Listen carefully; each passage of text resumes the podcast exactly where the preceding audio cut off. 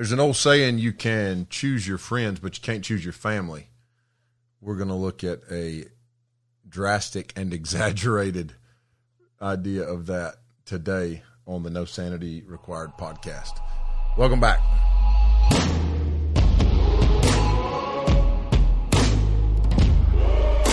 Welcome to No Sanity Required from the Ministry of Snowbird Wilderness Outfitters, a podcast about the Bible, culture, and stories from around the globe. Hey there, welcome to the No Sanity Required podcast. I'm excited uh, for today's topic and discussion. When you look in the Bible, there are some fascinating and interesting families, but none more so than the family of Jesus. Uh, in in general, the entire lineage and bloodline of Jesus is has got some very colorful and fascinating characters.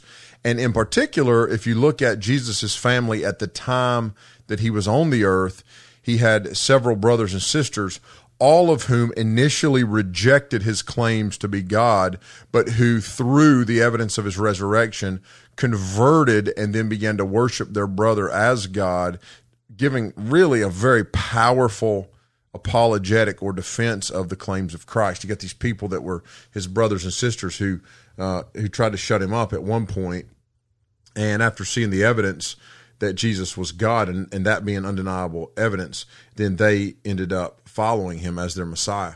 But I want to look this just briefly in today's episode. I want to look at at some interesting things in the lineage of Jesus. So the the the New Testament records two different lineages, Matthew and Luke. And Matthew, we're going to zero in on Matthew's lineage, and you'll see why in a minute. But Matthew's lineage is uh, it's a Jewish it's a Jewish record, and so for the Jewish people, they could follow the. They, they were very particular about lineages. If you go back to, uh, for instance, the book of Numbers, there's a lot of names, a lot of numbers, a lot of people, and you can follow uh, family records. This was real common in ancient Israel. And so for Matthew to trace the lineage of Jesus, what he was doing is he was following from the time of Jesus back up to King David, showing how Jesus was a descendant of David. And then from there, we could follow from David all the way back on up to Abraham. And so then he stops at Abraham. So like Matthew stops at Abraham because and why would that be? Well, because Abraham is the father of the Israelite race, the Jewish the Jewish race race and nation. And so Matthew shows us the lineage from Abraham to Jesus. And what he does in showing us that there's a lot of powerful um, like uh, significant names in that bloodline that give strong Jewish credibility to to the bloodline of Jesus. And then Luke, he he goes on beyond that and goes all the way back to Adam, showing that uh, ultimately all people descend from Adam, and so we're all connected through Adam. But what I want to look at today is is some of the more colorful and interesting characters in the lineage of Jesus. We recently did an episode on the life of Rahab and the conversion of Rahab, who becomes one of Jesus's ancestors, and there are actually three other women in the bloodline of Jesus. The first one is Tamar. I want to look at her story just briefly because it's a crazy story. It's absolutely it's it's it's mind blowing um, to to try to wrap. It's disturbing to say the least, and it's crazy to try to wrap wrap your mind around it. And then I want to look at, of course, we looked at Rahab, and then I want to look at Rahab's um, Rahab's son married a woman named Ruth, uh, and and so Tamar, Rahab, and Ruth, none of them were Israelites. None of them were Jewish. They married into the line of Christ. So it's interesting. First off, you got to understand ancient uh, historical narratives, ancient historical record. Women's names were not included. They did not include women in, in ancient records. And so, one of the things that's really powerful and beautiful about the ministry of Jesus is that he included women.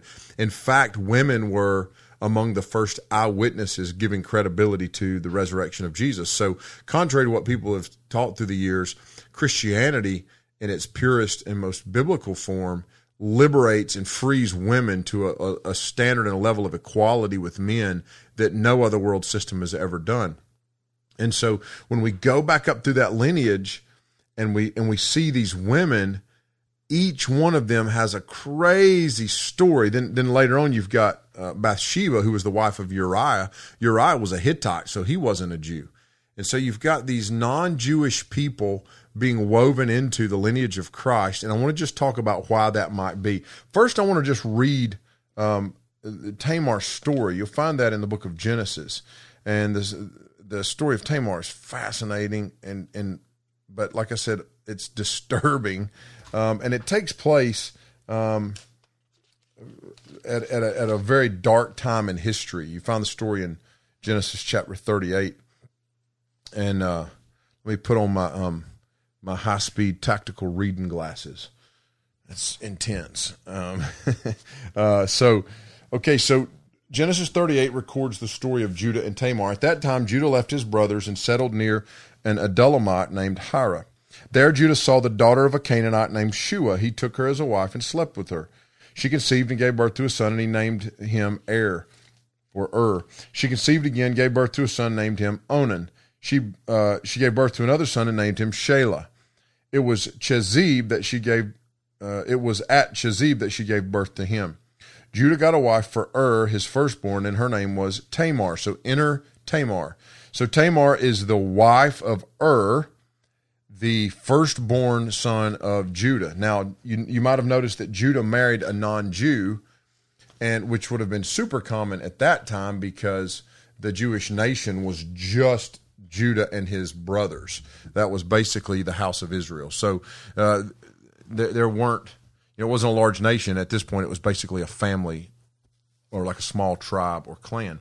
And so Judah marries uh, his son Ur off to another woman in that region, that Can- region of Canaan, which was uh, an area that was inhabited by non-Jewish people and, and, and tribes and things like that. And so he marries his son off to this girl named Tamar. Now, Tamar would have been Judah's daughter in law. And um, over the course of time, um, this family is going to see incredible tragedy and hard, heartache and hardship. Judah got a wife for Ur, his firstborn, and her name was Tamar. Now, Ur, Judah's firstborn, was evil in the Lord's sight, and the Lord put him to death. So Ur, Judah's son, dies. Under the judgment of God, he dies.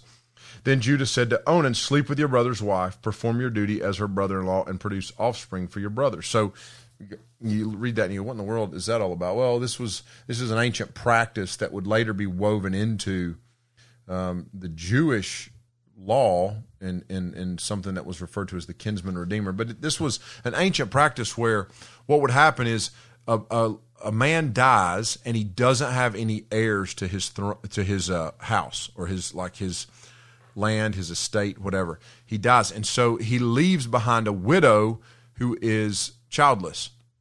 And you're talking about a culture where having a child was everything, having a, a son was very critical um, to your stability as a family in a very unstable world. And so, uh, what God would have this uh, this brother do is marry his brother's widow uh, it's it's weird. I know it's crazy. Different time, different time, different place. Um, the way God worked was was a little bit unique in that period in history. And so the brother would marry his brother's widow, and then would impregnate her. The son that she had would then take the place of her dead husband. You tracking with me? So, so essentially, Judah's got a son. His name is Ur. Ur is married to Tamar. Ur dies.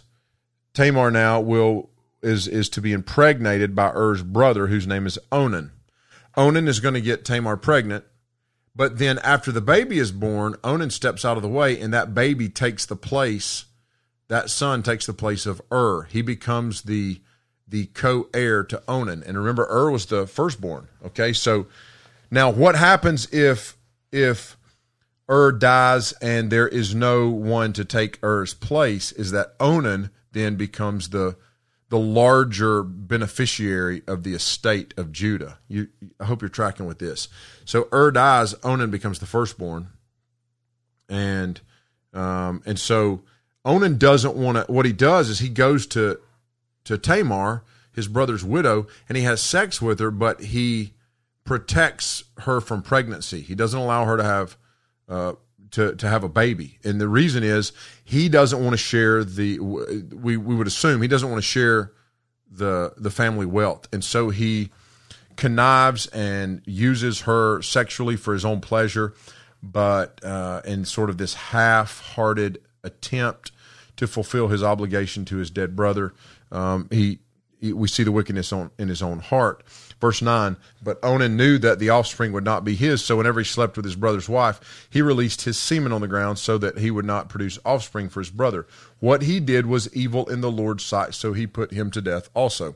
So now you got two dead brothers. Ur is dead, Onan is dead. Tamar is still a widow, and she is still childless. This is very important culturally. In the West, we can't totally grasp this. For a woman to be childless in the East, especially in the ancient East, was was ter- like it was the it was one of the worst things that could happen to you. And so Judah said to his daughter in law, Tamar, remain a widow in your father's house until my son Shelah grows up, for he thought he might die too, like his brother. So she went to live in her father's house. So he sent, so Judah sends his daughter in law, Tamar. He's like, go home to your, to your family, live with them. I've got one more son. When he's old enough, I'll marry him off to you. But he doesn't do it. After a long time, it says Judah's wife, the daughter of Shua, died. So Judah's wife dies. There's a lot of names here. You can follow along if you need to. Genesis 38. So Judah's wife dies. So now Judah is a widower. His two sons and his wife have all died. He has one son left, and he does not give that son to Tamar, his daughter in law, in marriage and sexual union because he's afraid that that son will also be struck down. And so he also is disobedient. His wife dies, and it says, When Judah had finished mourning, he and his friend Hira the Adullamite went up to Timnah to his sheep shearers. Tamar was told, Your father in law is going to Timnah to shear his sheep. So she took off her widow's clothes, veiled her face, covered herself, and sat at the entrance to Enaim, which is on the way to Timnah. For she saw that, though Shelah had grown up, she had not been given to him as a wife. When Judah saw her, he thought she was a prostitute, for she had covered her face. Okay, so so Tamar acts like a prostitute. Now at this point, it's real easy to think to kind of throw Tamar into judgment, but let's let's pause and let's think about the big picture. She has been wronged in so many ways at this point in the story. Okay, now keep in mind women were uneducated, they weren't typically allowed to work in the public square or marketplace. They were reliant on the care given by a husband. That's why you had a lot of polygamy, a lot of abuse, a lot of women were mistreated Tamar has has been brought into this family of men who are all train wrecks. I mean, and and Judah is a name that in our in our biblical understanding brings like strength. You know, it's you think of Judah, you think power, strength. This is like the lion of the tribe of Judah is the name given to Jesus. David was was raised in the lineage of Judah. But right now we see the frailty of Judah's character. And so Judah has wronged his daughter-in-law he's and so he's left her as a widow without the opportunity to remarry, without the opportunity to have a son, and she's taking matters into her own hands. Is what she's doing. And so she dresses as a prostitute and goes and sits in the square where she knows he's going to be passing by. He's he's been a widower for some time now, a widower, and so um, she's going to seduce him, is what she's going to do. Verse 16, he went over to her and said, Come, let me sleep with you. For he did not know that she was his daughter in law. She's got a veil over her face. He doesn't recognize her. She said, What will you give me for sleeping with me? Uh, for sleeping with me? I will send you a young goat for my flock, he replied. But she said, Only if you leave something with me until you send it. What should I give you? he asked. She answered, Your signet ring, your cord, your staff, and your hand. So he gave them to her, slept with her, and she became pregnant by him. She got up and left, then removed her veil and put her widow clothes back on. When Judah sent the young goat by his friend the Adullamite in order to get back the items he had left with the woman, he could not find her. He asked the men of the place, Where is the cult prostitute who was beside the road at Enaim? There's been no cult prostitute here, they answered. So the Adullamite returned to Judah, saying, I couldn't find her. And besides, the men of the place said, There's been no cult prostitute here. And so she's, uh, I hope you're tracking with the story. Um, she agrees to sleep with Judah. He doesn't know who she is. They make a business transaction.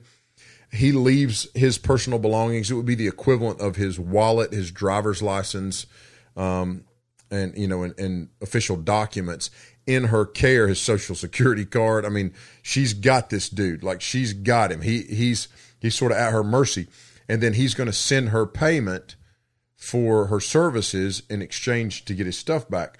Well when his buddy comes to to deliver payment he can't find this prostitute. Well it's because she's not a prostitute. She's she's gone back into mourning but she's pregnant. Okay so that's a huge plot twist. She's pregnant.